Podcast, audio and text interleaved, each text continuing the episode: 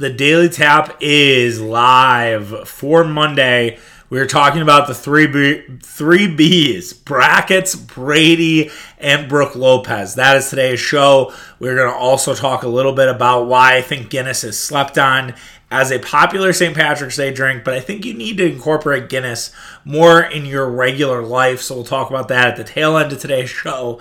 Um, a really good one. I'm excited to talk a little bit about the brackets um, and get sort of the breakdown of where Marquette and Wisconsin go from here, Tom Brady, how that changes the NFC landscape, and then Brook Lopez and what his return will mean to the Milwaukee Bucks.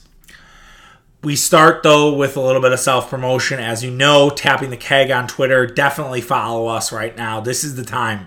Hanging out with us, I think, will be a great time. We'll definitely be talking about all the games. We'll be locked in. Definitely a lot of commentary around Marquette, Wisconsin, the Bucks, everything else. What the Brewers moves might be happening. It's a great time to be following Tapping the Keg. Tapping the Keg Sports on Instagram, Facebook, and TikTok. If you don't maybe want the day to day updates and it might want it a little bit on a slower drip, that's definitely for you.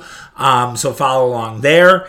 And then rate, review, subscribe on the podcast. We'd really appreciate it. Hopefully, you guys are already subscribed and you just need to rate and review. And please rate and review. I'm giving you free money with my bracket pool. The least you could do is leave me a positive review and a solid rating for the podcast, however you get it, whether it be Apple, whether it be Spotify. And yes, we do have a bracket pool. Uh, the group ID is 9655. The password is Daily Tap. That D is capitalized. So make sure you're signing up for that. Prizes are all by me, yours truly, funded out of my pocket. First prize, $100 straight cash, homie, and an appearance on the podcast. Now you don't have to come on the podcast, but if you want to come on the podcast, the the invite is open. So we'll have a conversation. You can promote something. You can tell us. You can ask me questions. Um, we'll we'll we'll connect and basically be like, what do you want this to be about? And that will be the show. Prize number two: a fifty dollar gift card to StubHub to watch a Brewers game, a Bucks game, a team that maybe I don't know about. Maybe you have a trip planned and you want to go see a Padres game. You're going out to San Diego. Maybe you're an Admirals fan and you want to use that to watch the Admirals. I don't really care how you use that credit, but it'll be a $50 gift card to StubHub. And if you have a better ticket provider, please let me know. If you guys, if you're like, hey, I really like TickPick um, because they have no fees, um, I'm certainly open to change it. I'm not sponsored by StubHub. It's just the first one that came to mind.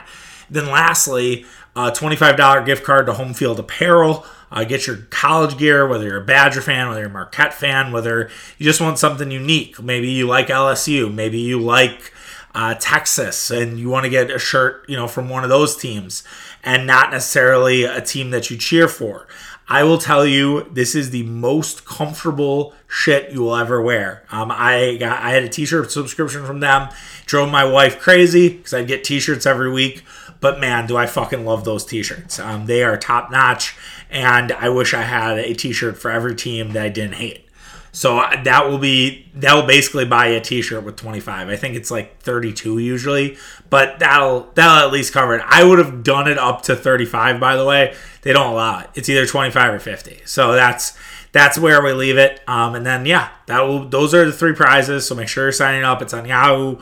Group ID 9655, password daily tap. The D is capitalized. I will put that on my story. I will probably have a overall post so you guys know where to sign up, how to sign up, and have that all ready, ready and raring to go for you. All right, I talked enough self promotion there. Let's talk about the brackets. Let's get into what the path is for Marquette. So Marquette's a nine seed no one really likes to be a nine seed. Um, no one really enjoys to be any seed in that seven to ten range. Um, you know, is there an opportunity where you can spring an upset? Sure. We see one seeds lose all the time. We saw it last year with Illinois when Loyola Chicago knocked them off and advanced to the Sweet 16. So it's possible. It is definitely possible to have a team, you know, do the unthinkable. It's it's not like out of this world that can happen.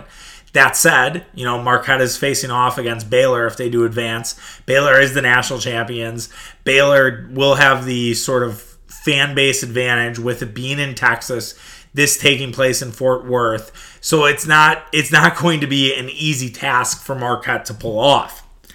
That said, they have to get through North Carolina first. Marquette is going to try to be the second straight team from Wisconsin to beat the North Carolina Tar Heels.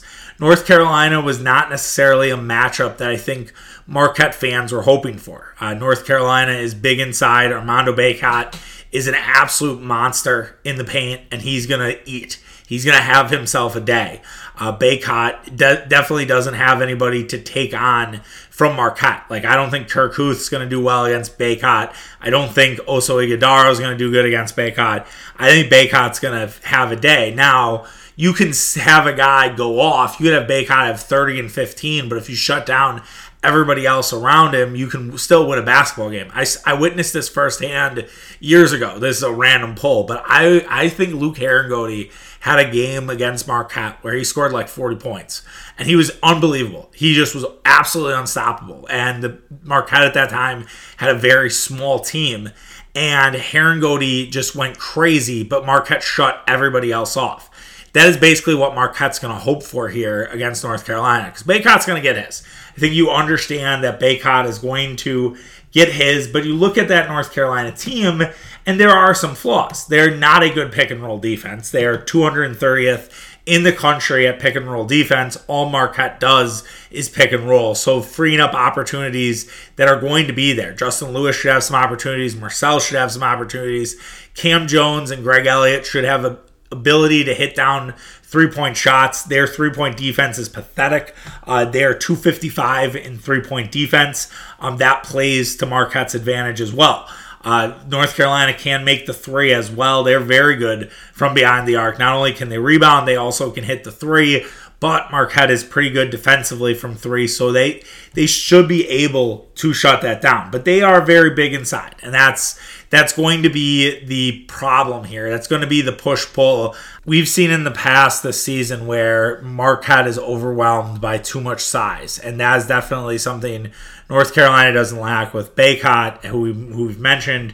Brady Manek, uh, the transfer from Oklahoma, is a beast down low at six nine, so he's definitely going to give them some problems. Leaky Black doesn't play as much, but at six eight, Leaky Black can create some issues. Um, so they definitely have some beef, no question about it. And Marquette's going to have to do their best to prevent that beef from overwhelming them. And and it really I think will come down to can they hit their shots. They have not been as good of a three point shooting team in the last month. Um, Greg Elliott has kind of careened in that category. Um, I feel like Cam Jones had some moments, but even in that last few games, I have not really seen that Cam Jones that we saw in the middle of February. It was like, whoa, this guy is a star. And Tyler Kolek needs to kind of just settle down. Like I think Tyler Kolek has looked like the moment's been too big. So can Tyler Kolek sort of bring it all in and sort of reset the deck? This Marquette will get a plenty of rest. I think that this will be as fresh as Marquette will be all season um, because they. So look, if you think about it, they played Saturday against St. John's two weeks, or that was last week. So they played St. John's last week. Played one game against Creighton. They lost obviously on that Thursday. Now they will play the Thursday after. So really, Marquette's only played two games in 14 days. Carolina, maybe not as well rested. They played, you know, they kind of went into the ACC championship. They were a game away from playing their rivals Duke for the ACC title, which everybody would have loved. But they they only played one game, or two games, excuse me. So they played Virginia on Thursday, Virginia Tech on Friday. I don't think North Carolina and Marquette had any common opponents. Marquette, I don't think, played anybody in the ACC this season. Um, and if you look at North Carolina's resume per se, uh, they struggled against the really good teams this year amid the Duke win at the end of the season. Like if they played somebody good, if they leveled up to Kentucky, Tennessee, Purdue, those teams they lost almost by double digits in all of those scenarios. Probably their best win besides the Duke win was their sweep against Virginia Tech in the regular season, who's a tournament team, and their win against Michigan. But I, I'm not really going to take the Michigan thing all too seriously. They, I think they also had some. Who else? Oh, they beat. I think they they beat Notre Dame. No, they didn't beat Notre Dame, so they even don't have that on their resume. So it's it's not that great of a, a, North, a North Carolina team. I mean, they have 24 wins, they have only nine losses, sure. But I, I, look at what Marquette has done this season, and I feel like Marquette can definitely hang with them. I think even though they're nine and nine and 19 and 12, I don't think that record really tells the full story. You know, Marquette has swept Villanova. They be- beat the shit out of Providence in one game, and were a couple possessions away from beating Providence again. They swept Seton Hall this year, which was huge. Seton Hall, another tournament team. They couldn't beat uh, Connecticut. That UConn was the only team that really gave them fits. And if you look at what North Carolina is, you could argue that UConn is similar. So I think they should really study a lot of that UConn tape and look at how do we sort of fix our fix our mistakes with UConn. I think the Creighton tape would also be very helpful as Creighton is pretty big and Marquette struggled with their size. How do they create those advantages? When Marquette was rolling in those games, you know, and had runs, why were those why did those runs happen? That is what Marquette should really look at. And that's sort of how I think they can win this game. I advocated for the press against Creighton very early in the second half because Creighton turned the ball over a lot and Marquette finally brought it out. And then, wouldn't you know, they started forcing forcing turnovers. North Carolina doesn't turn the ball over that much, but I do think you can kind of run a team with size and you can kind of run them off the court. Carolina, very athletic. They can compete. They can run with the best of them. But I do wonder if Shaka Smart, instead of kind of taking the air out, whether he will push, push, push, and sort of see if you can drain, you know, Bacot and Manek and sort of kind of get them in a position where they might run out of gas at the end of it. And that to me is going to be really crucial, as well as the start of the third quarter, or sorry, the start of the second half, which is the third quarter of the game. If you follow along with KenPom, he breaks it out by quarters, and that has been a real struggle for Marquette all season. So they're going to have to be good in that quarter period if they want to win this game. But it should be a lot of fun. I'm excited for it. Um, I think if I had to choose between like the eight nine matchups, this would probably be the one.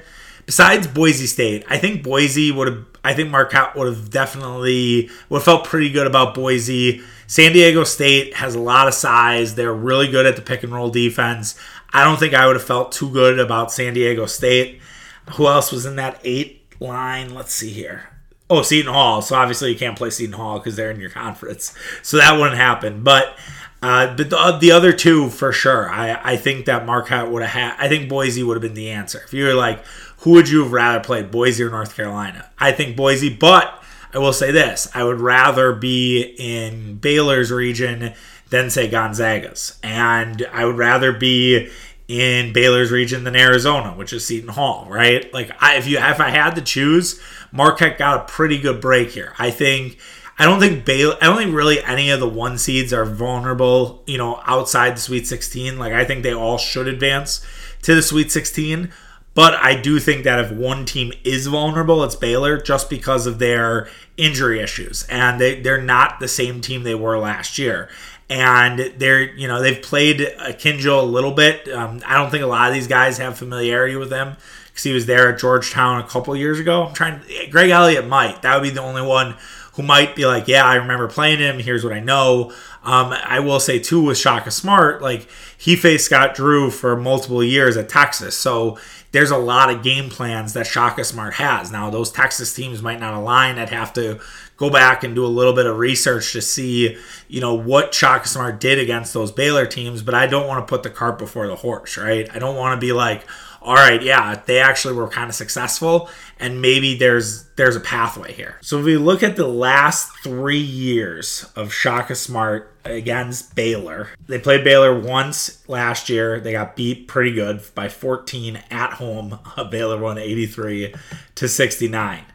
The year before that, when they faced off against Baylor, did not go well. Um, they only scored four. They did not even get to the 50 point mark in either of their games when they went 19 and 12, coincidentally enough, uh, the COVID year where Baylor won by 15 and Baylor won by seven. Uh, so both bad times. So this is this is not trending in the direction. They did beat Baylor in three years ago, 84 to 72 at home. They lost in overtime against Baylor. um, right after that. But that is an NIT team for Texas. And that Baylor team in 2019 did make the tournament, but as a nine seed. So it wasn't like Baylor was a world beaters that year. So, yes, there is some tape, but Shaka has really not been that successful against Baylor over the span of three years. He was one, let's see, so that would make him one and five. Yeah, that's not good. That's not that's not what you want. Um, it's not that I hope that oh, would you look at that? Shaka was actually pretty good against Baylor. He owned Baylor because um, it's really apples to pineapples. It's not it's not indicative of anything. They're totally different players, but it would still be an interesting like coaching dynamic, an interesting nugget. But yeah, Marquette has to get by North Carolina first. If they are able to get by North Carolina, then it's a shock the world situation or a shaka the world situation, as I saw some people on Marquette Twitter say, because that would that would be what be what it would take. It would take an all time effort from Marquette to pull off an unthinkable upset and would really kind of put Marquette on the map. I don't think they need it this year. Honestly, I don't know if they even need to win North Carolina. Um, we'll kind of talk about that as we get closer. Um, what's at stake here for both Marquette and Wisconsin. Speaking of the Badgers, the Badgers get Mar- Milwaukee. I don't think there was any doubt that the Badgers would get Milwaukee. I think that had Wisconsin, you know, really, I don't know. I think if they would have lost to Maryland, maybe, right? But Maryland didn't even get there. Michigan State won. Um, but I, I feel like the committee was pretty set on putting Wisconsin here in Milwaukee, and so they will be playing Colgate in the first round. Not an easy matchup for Wisconsin. Uh, that's definitely not one that they want to see. Colgate is an experienced team. Colgate's a team that pushed Arkansas. They had Arkansas, I think they were leading in the second half in that game last year as a 14 seed. Uh, they they're they're experienced. They have what it takes to. I, I wouldn't say pull off the upset because I think that would be sort of an unthinkable upset. But the fact that they are the second best three point shooting team in all of the country at 40% gives you a little bit of pause if you're a Wisconsin fan because you think about it, you're probably a Bucks fan too, and we know all about the Bucks outlier games where the Bucks give up a ton from deep and you're like, well, this is uncontrollable. Like they were just red hot from deep and could not miss. Now, Wisconsin is pretty good at defending the three. They're 97th in in the nation, so it's not like Wisconsin are complete schlubs from beyond from defense beyond the arc. So I I don't necessarily worry too much about that from Wisconsin angle. Like I think Wisconsin should be able to figure it out, and they're going to be definitely guarding that three point line. There is a definite size advantage between Wisconsin and Colgate. Wisconsin is the 26th, like in terms of average height, they're 26th. Colgate is 155. So that can be a real issue when it comes to rebounding, when it comes to second chance opportunities. Like that definitely favors Wisconsin. Also, you could argue Colgate has probably never seen somebody like Johnny Davis this season. That is going to be a lot for them to deal with. And if you look at when Colgate played against some of the some of the Power 5 teams, they only beat Syracuse. They were they beat Syracuse 100 to 85 on the road. Um, makes sense, right? A team who can really shoot from beyond the arc was able to sink a 2-3 zone. But they lost to teams like NC State, Pittsburgh, St. John's, who are all not in the tournament, and frankly, were all bad basketball teams. They also lost to Harvard, who wasn't as good as I think people expected them to be. Now, were some of these games close? Yeah, they only lost to, to Pittsburgh by three. They only lost to NC State by three. So it's not like they were necessarily losing to these teams by large margins. St. John's, they did get their asses kicked. But to that point, like it's not something I can look at and say, okay, Colgate is like a live dog. Like everybody loves South Dakota State. I think everyone's gonna put South Dakota State ahead of Providence, um, but it that it's not that same thing. It's not that for Colgate, and I do think it's probably one of the toughest toughest 14 draws. If I had to look at it just from the experience that Colgate has, Colgate's been here before. You look at like Montana State first tournament appearance in forever. Longwood, I think it's their first tournament appearance ever. Uh, Yale has definitely, well, Yale's tough. So I think Yale and Colgate are kind of birds of similar feathers. Like Yale is definitely going to be a team that will give Purdue a little bit of a scare. The Ivy Leagues, man, they always seem to come to play. And so I do think that either Yale or Colgate is right there in terms of best 14 seed, if you will.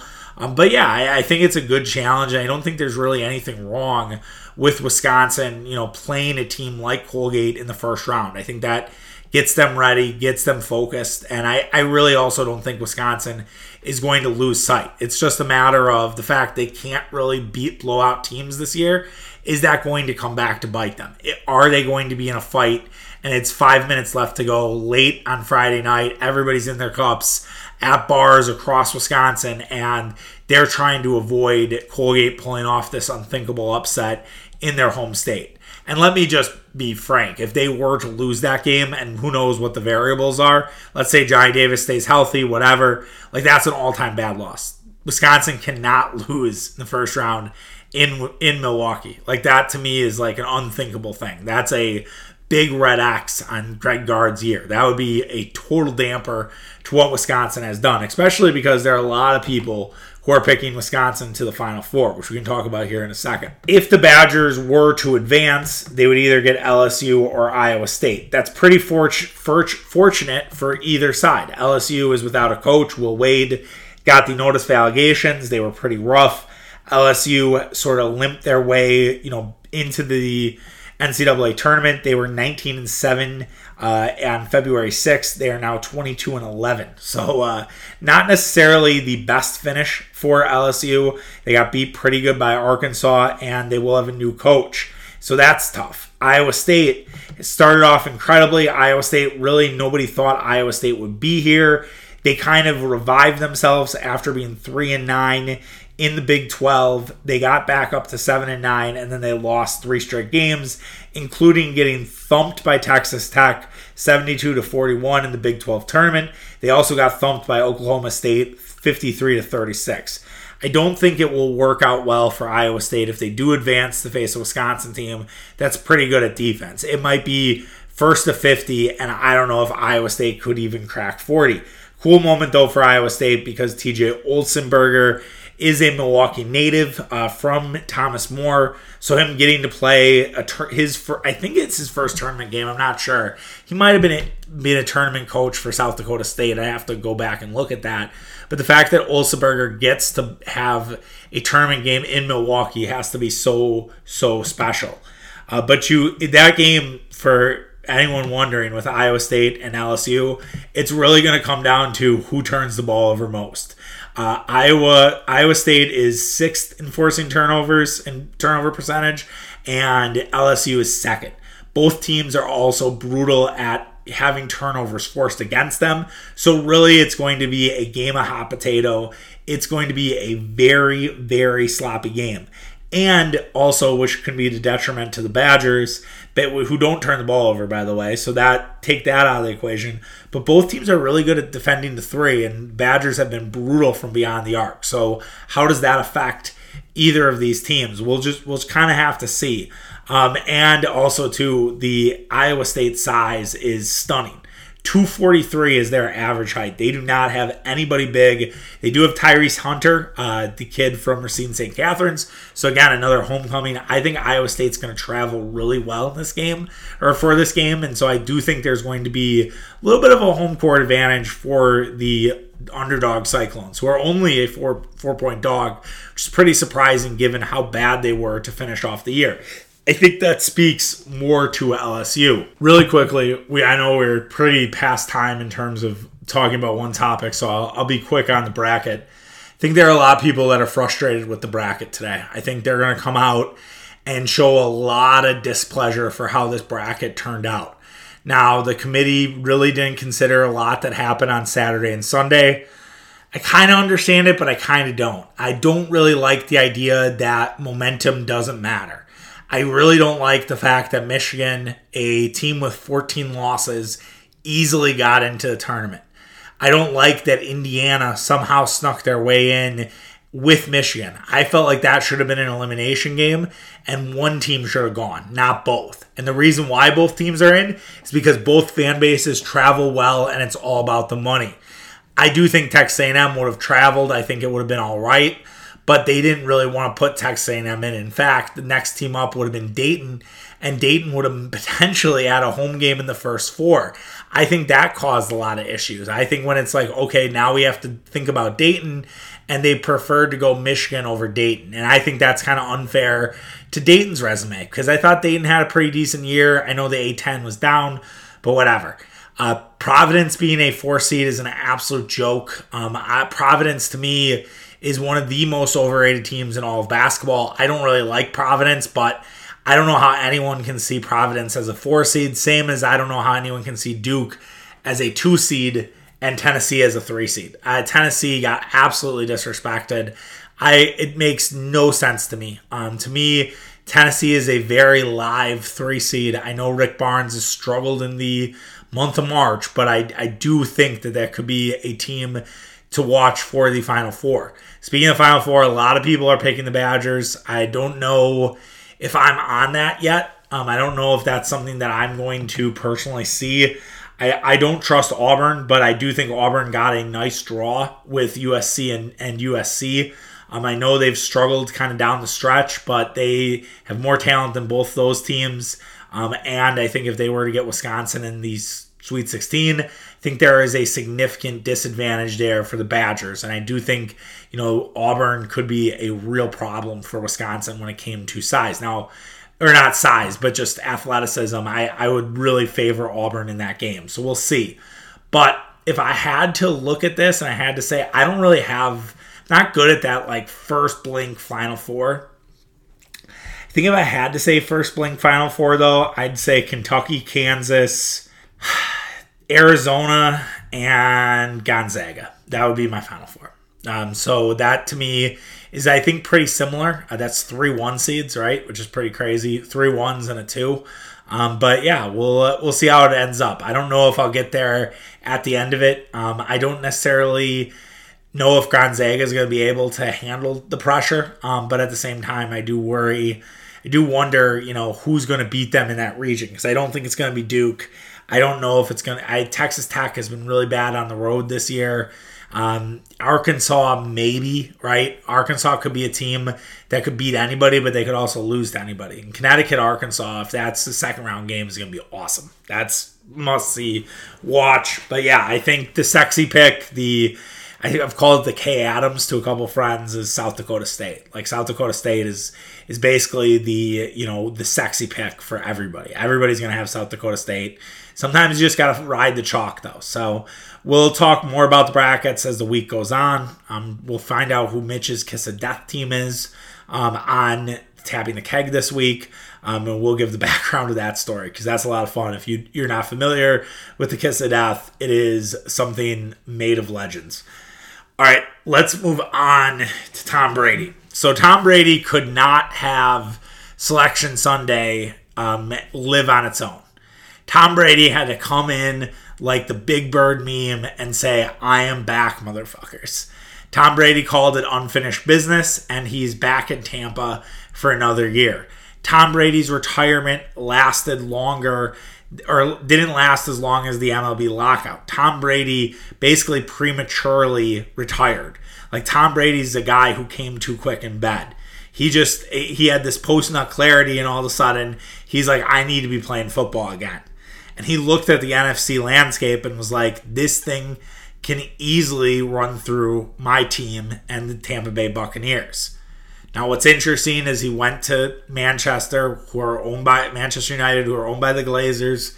He visited with Cristiano Ronaldo, visited with Harry Kane, and basically told Cristiano, like, I'm not, he's like, I don't know if I'm retired. And then, sure enough, the next day, Brady is back as a member of the Tampa Bay Buccaneers.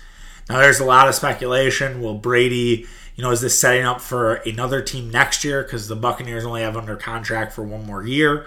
Would he go to San Francisco after this? Could it be a situation where he forces Bruce Arians out? Um, Arians and Brady, I don't know if they're exactly on the same page. But then again, if you do fire Bruce Arians, who the hell are you going to hire to take over this role? I mean, McDaniels would have been the easy answer had McDaniels still been in New England, but now McDaniels being in Vegas.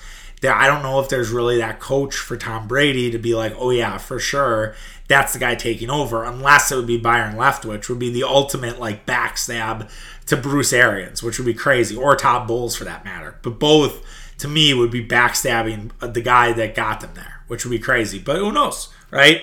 You don't want to speculate.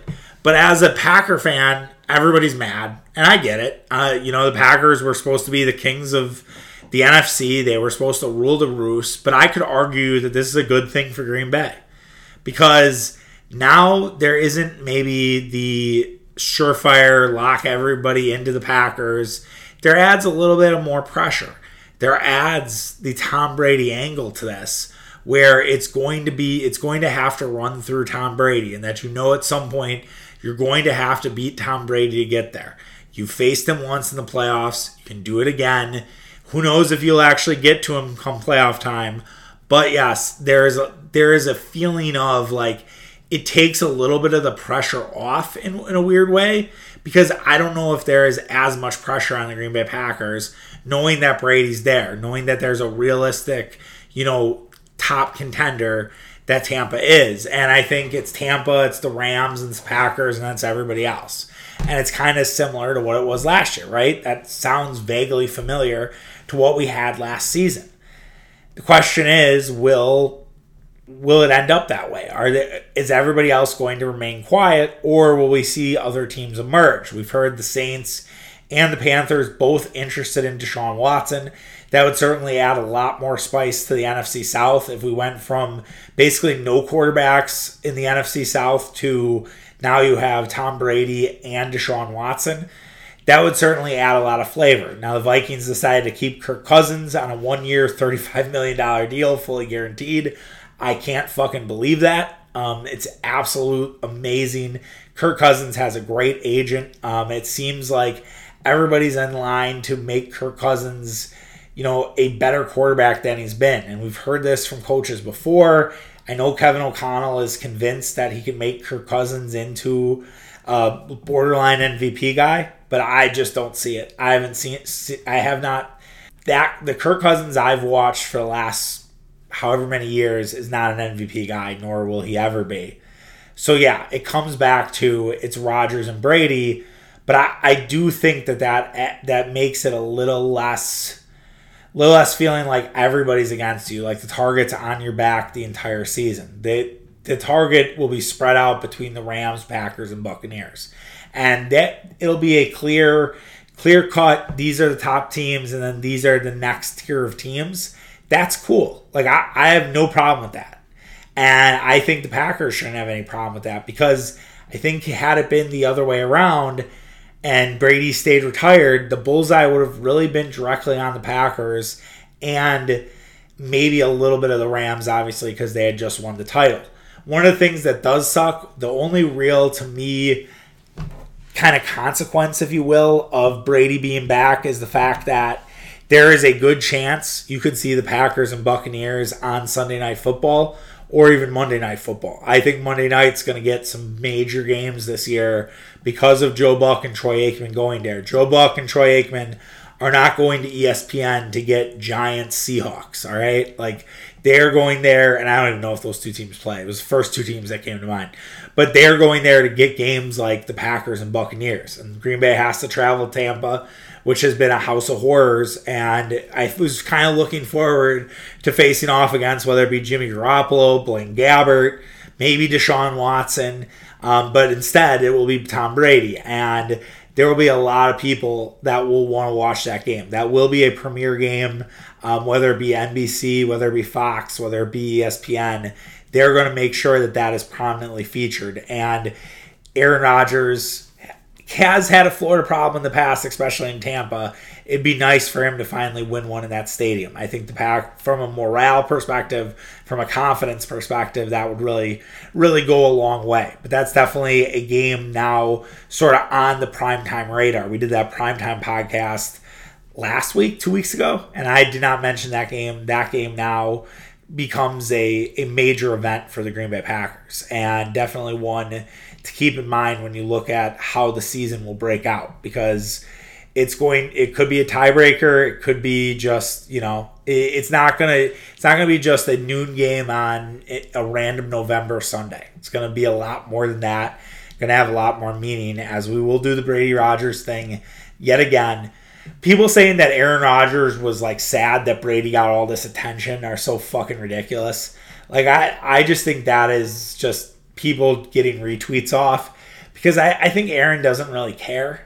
Um, I also do think Brady deserves some criticism for how dramatic this whole thing was. Like Tom Brady was like, I'm retired, had everybody suck his dick, everybody kind of give him the Coach K treatment for the last 40 days. And now him's like, oh, just kidding, I'm back. Like this, it, it's like a worse version of Brett Favre. And people got sick of it with Favre, and I think people will get sick of it from Brady if he continues to do it. The question is, is how how many more years now? And is it going to be a is this a one year thing? Is this two year thing? Is it really going to take until Brady is into the ground? I don't believe that LeBron James influenced Tom Brady for a second. I think he always was going to come back. I think Tom just overreacted in a lot of ways. And I think the Adam Schefter report, him and Jeff Darlington saying that, you know, Brady was going to retire, I think put a lot of pressure on Tom. And Tom wasn't really ready to make that decision yet. And unfortunately, he felt backed in a corner and was like, all right, I'm retired. I can always back out. And sure as shit, he backed out, and here we go. And it adds more spice to it. I think it would have been weird if it was just the Packers and Rams, as I mentioned earlier. So I'm happy to have the Bucks as a competitor and bring it on. And we talked about this with the Bucks. We're going to mention here in a second. You know, if you're scared, go to church, man. Like we we might face the Nets in the first round, and if that's the case, so be it. We'll we'll figure it out. We'll make it work.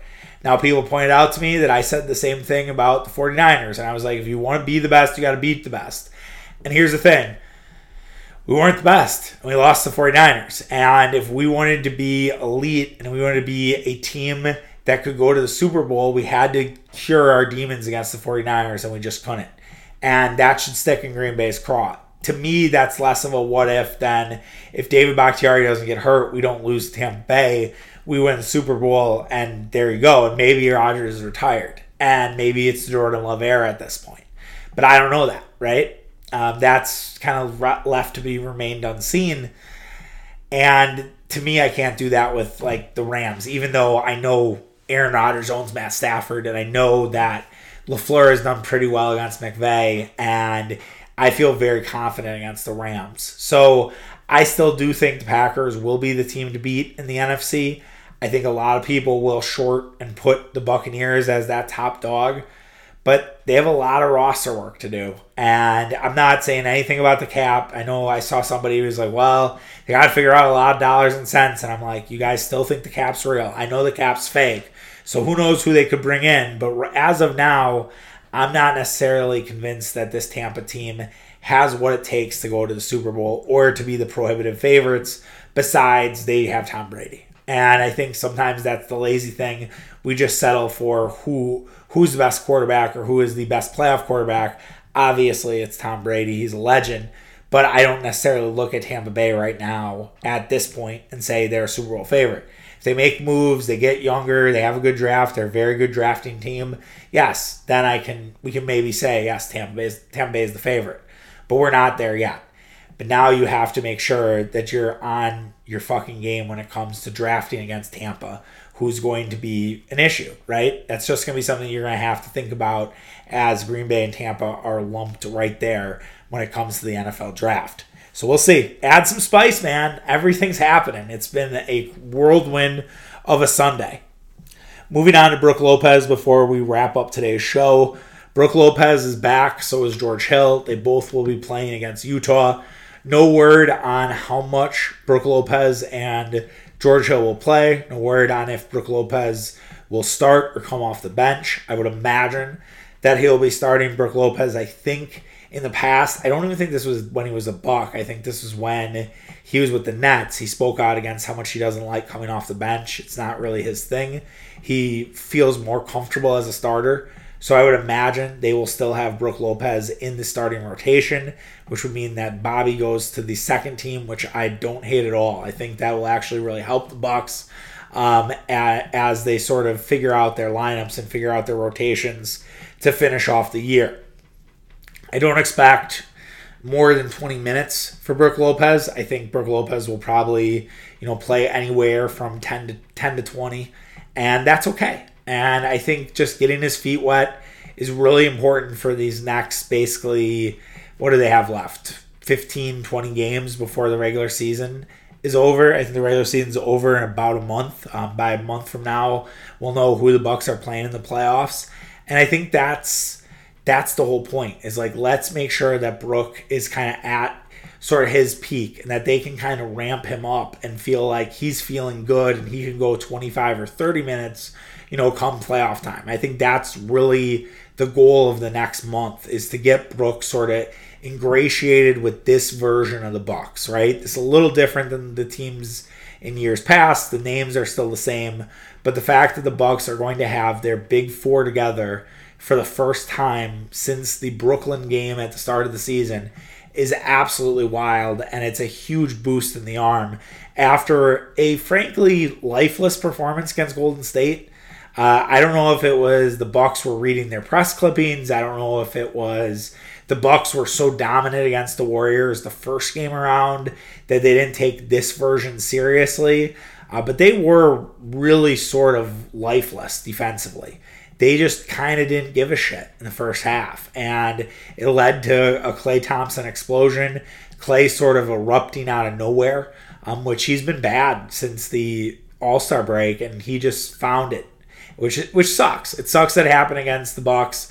I couldn't believe you know some Bucks fans who I really like. Well, not fans, but they're I, I don't know. One's a fan, one's more of a journalist who's like talking about how well it's cool that klay's doing this. I'm like, he's playing doing it against us. Shut up. Like I like these guys, but fuck off, man. Like we don't want klay to do this. I don't. I like klay's a good guy. Everybody likes klay I don't have any problem with klay Thompson. But I don't want klay Thompson to do this against the Bucks. Let him do this against the fucking Kings. Let him do it against the Raptors. I don't give a fuck. Don't have it be against the Bucks, all right? So that was that was weird to me. That was really weird that people were like champion. That's just the fucking society we live in. Like we did this whole thing about Naomi Osaka getting booed. She got booed, or someone told her she sucked and she broke down in tears. You play a fucking sport, all right? You're gonna get booed. That's part of the game. You get heckled. It's not. Are you people assholes for doing it? Yeah, but have a fucking thick chin, all right? And if you can't, then don't play fucking tennis. Just go be a mental health advocate. I don't give a fuck. Okay, that was a side tangent. I apologize, but drove me crazy today. I'm just so sick of it. Just it, I'm just done with it. But anyways, yes, the Bucks did not really come ready to fight against the Warriors. Um, the Warriors, I think, made some really nice adjustments to what the Bucks were doing. I think Kuminga against Giannis did it held his own, and I, I was really impressed. Like I came away from that game like Jonathan Kuminga is going to be a star. Like I, I don't, I would not trade Jonathan Kuminga.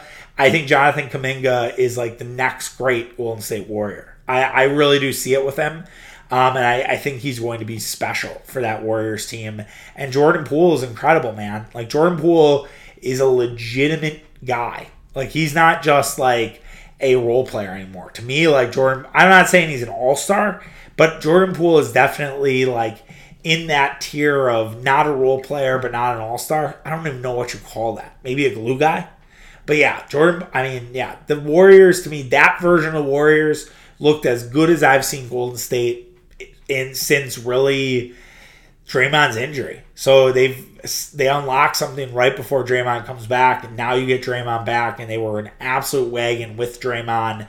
And so we'll see what happens with that Golden State team. I would not sleep on them for that two seed. I think they can still get it um, and kind of make a mad dash to the finish, which I think they will try to do because I really do think the two seed in the West is more valuable than any of the other positions in either side of the bracket. Well, I was going to say that, but then it's like, well, with the East, it's like there is potential getting Cle- you want to get Cleveland in the first round. So where does Cleveland fall? Does Cleveland fall as a six? Does Cleveland fall as a seven? I think Toronto's only like a game behind Cleveland for the sixth spot. To me, like that's the that's the area you're looking for. You're looking for how do you face Cleveland in the first round, and if it's Cleveland Brooklyn in the play-in matchup, that's a problem, right? Because you have to deal with you have to deal with Kyrie then because Kyrie would get to play. Shout out to Kyrie though. I've never been a Kyrie guy, but the fact that he's been raising a stink about the whole vaccination stuff is absolutely fantastic. So I, I really, I really do like that. I think it's like a true talk, you know, talking topic. Like it's a true topic that everybody's going to mention on Monday, even with all the craziness. Um, to put a proverbial bow on the Brook Lopez topic, it's good to have him back. I think the Bucks are now in sort of go time here, and can they finish strong?